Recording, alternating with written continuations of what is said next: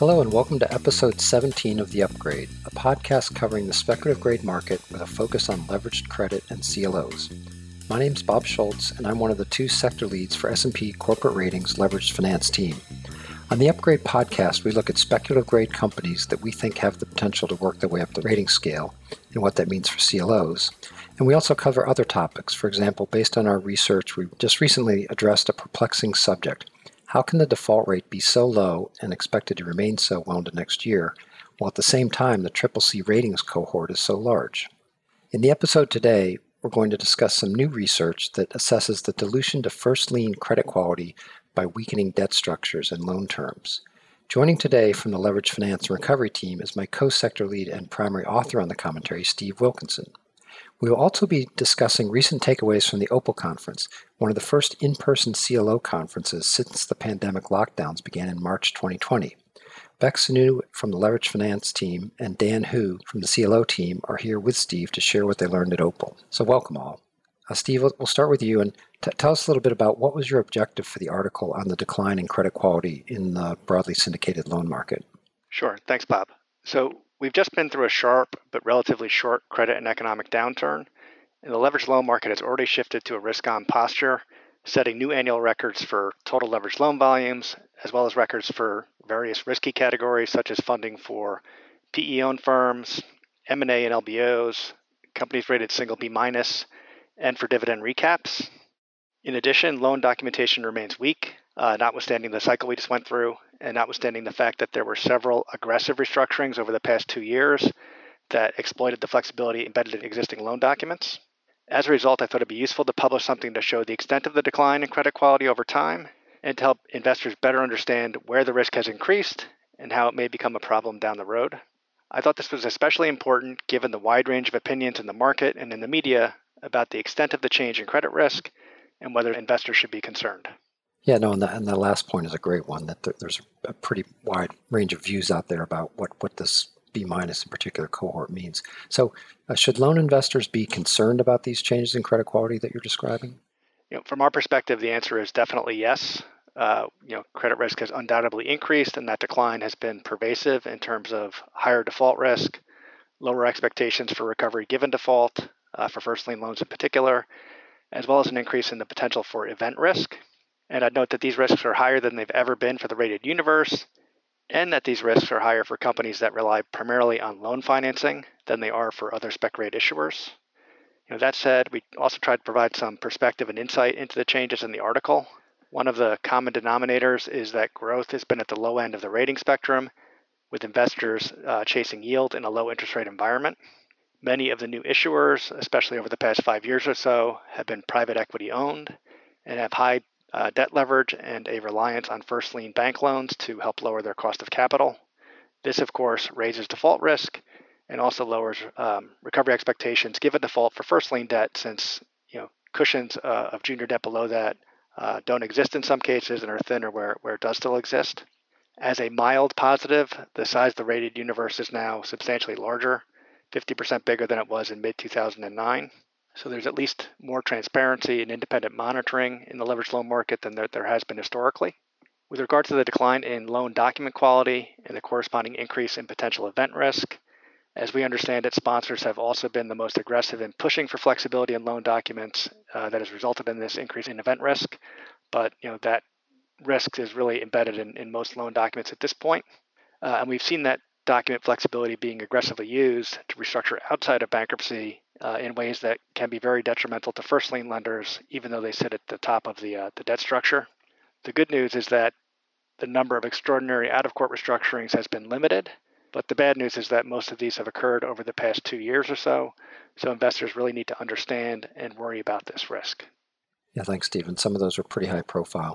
So let's uh, turn to you, Beck, and you know, Opal's in Southern California in, in December, not such a bad place. But so at Opal, you discussed the mechanics of creditor-unfriendly documentation-based transactions and, and some of the preventive measures uh, you've seen. So uh, summarize a few of the key points on that topic, please. Absolutely. I truly enjoyed this panel. The The topic of the panel was hidden risks in, uh, in credit agreements.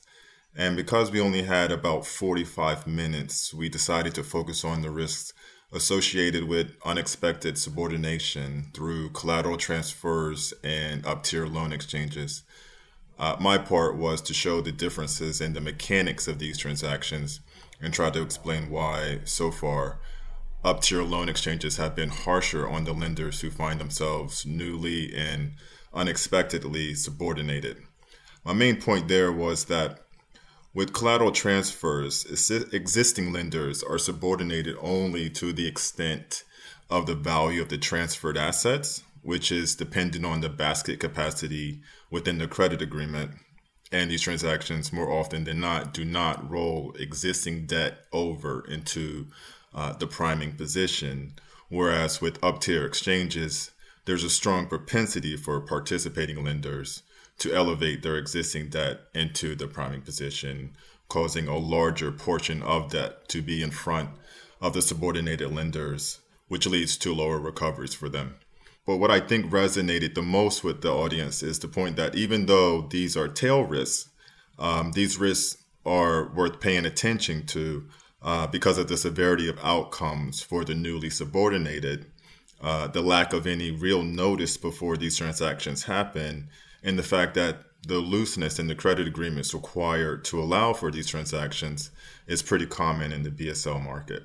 Thanks, Beck. Yeah, so severe outcomes and, and the potential for them is, is pretty widespread, it sounds like. Um, so Dan, let's turn to you, and, and I think people are probably generally aware that it's been a very busy quarter for C L O issuance, very busy year for C L O issuance. So what were some of the major points that the C L O uh, investors and managers raised during the Opal conference? Sure, Bob. One of the key themes at Opal this year was the SOFR transition, uh, with LIBOR cessation looming for both the loan and C L O issuance. Uh, we've seen only a few handfuls of SOFR loans issued and an even smaller uh, smattering of SOFR-based C L O notes issued so far. So C L O issuers were active in raising the last LIBOR-based structures during the fourth quarter of twenty twenty-one. Um, when we spoke to some managers, um, They seem to be very willing to issue SOFR-based liability uh, or C L O notes, but nobody seems to want to go first. Um, they seem uh, the medium and smaller C L O managers seem to be happy to wait for one of the larger C L O managers to print the first entirely SOFR-based C L O structure before jumping them themselves. So several participants expect a slight slowdown in C L O issuance during the during January before momentum really begins to build up.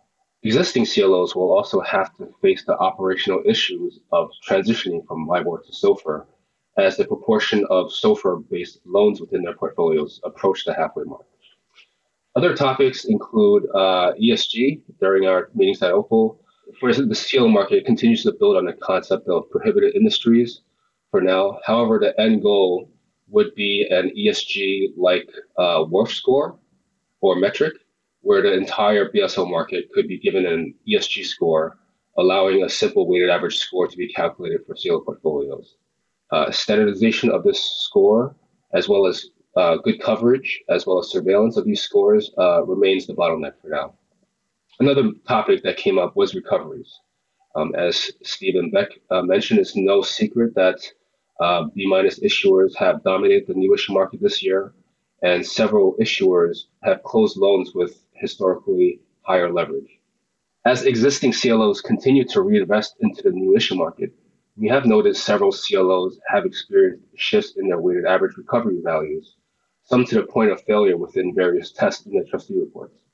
Recovery ratings are a key input within our C L O rating methodology, so a decline in recovery, all else equal, will result in a decline in rating cushion on our C L O ratings. Thanks, Dan. Yeah, it's a good tie back to what Steve was talking about. So, uh, yeah, thank you, Dan, Beck, and Steve. And we'll close this episode of The Upgrade uh, with one update. Uh, I'm retiring in early twenty twenty-two, and uh, we collectively at, in Leveraged Finance are very excited to have Manish Patel taking over my role as sector lead Leveraged Finance, uh, working with, uh, with Steve as also a sector lead in Leveraged Finance. So listeners can look forward to hearing Manish his inaugural hosting of this podcast in a future uh, episode eighteen of The Upgrade. So this concludes episode seventeen of The Upgrade, and, and thanks for listening.